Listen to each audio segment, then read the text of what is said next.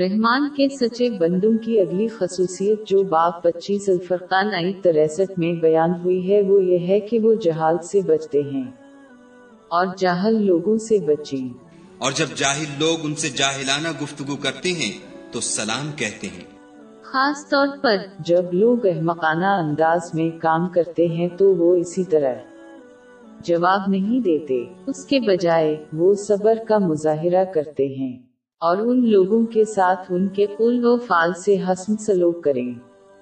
وہ سمجھتے ہیں کہ وہ ایک بے وقوف شخص کو جو بہترین جواب دے سکتے ہیں وہ انہیں سکون سے چھوڑنا ہے۔ بے وقوف کو بڑے طریقے سے جواب دینا ہی اس کی حوصلہ افزائی کرتا ہے۔ اس کا مطلب یہ نہیں کہ وہ اپنا دفاع نہیں کرتے جیسا کہ اسلام اس کی اجازت دیتا ہے۔ لیکن انہوں نے کمزوری کے بغیر آجزی اختیار کی ہے۔ وہ ان لوگوں پر اپنا وقت ضائع نہیں کرنا چاہتے جو صرف مصیبت کی تلاش میں ہیں۔ اسلام میں جہالت ایک ناپسندیدہ خصوصیت ہے اور یہی ایک وجہ ہے کہ علم حاصل کرنا تمام مسلمانوں پر فرض ہے۔ اس کی تصدیق سن ابن ماجہ۔ نمبر دو دو، چار میں موجود ایک حدیث سے ہوتی ہے۔ جاہل اس کا احساس کیے بغیر گنا کرتے ہیں۔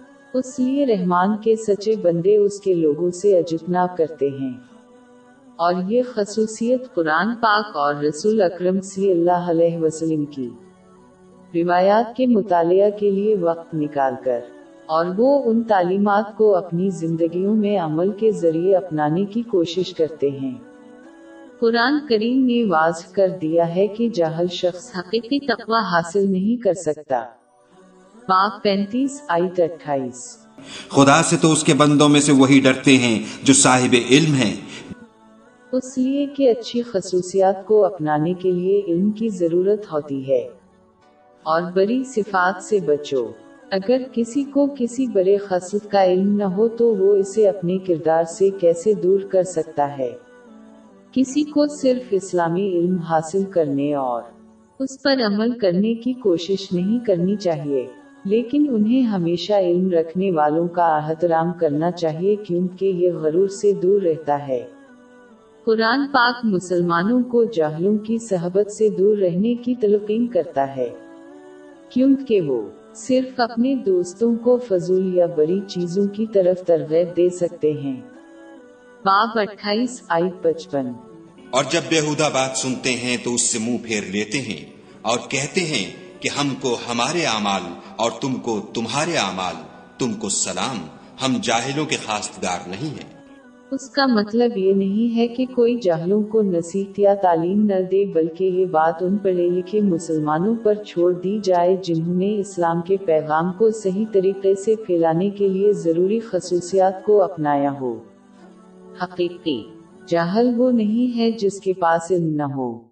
حقیقت میں جاہل وہ ہے جو اپنے علم پر عمل نہ کرے۔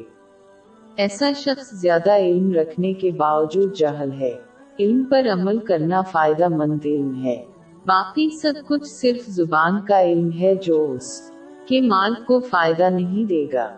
اگر حقیقت میں یہ علم قیامت کے دن ایک شخص کے خلاف گواہی دے گا۔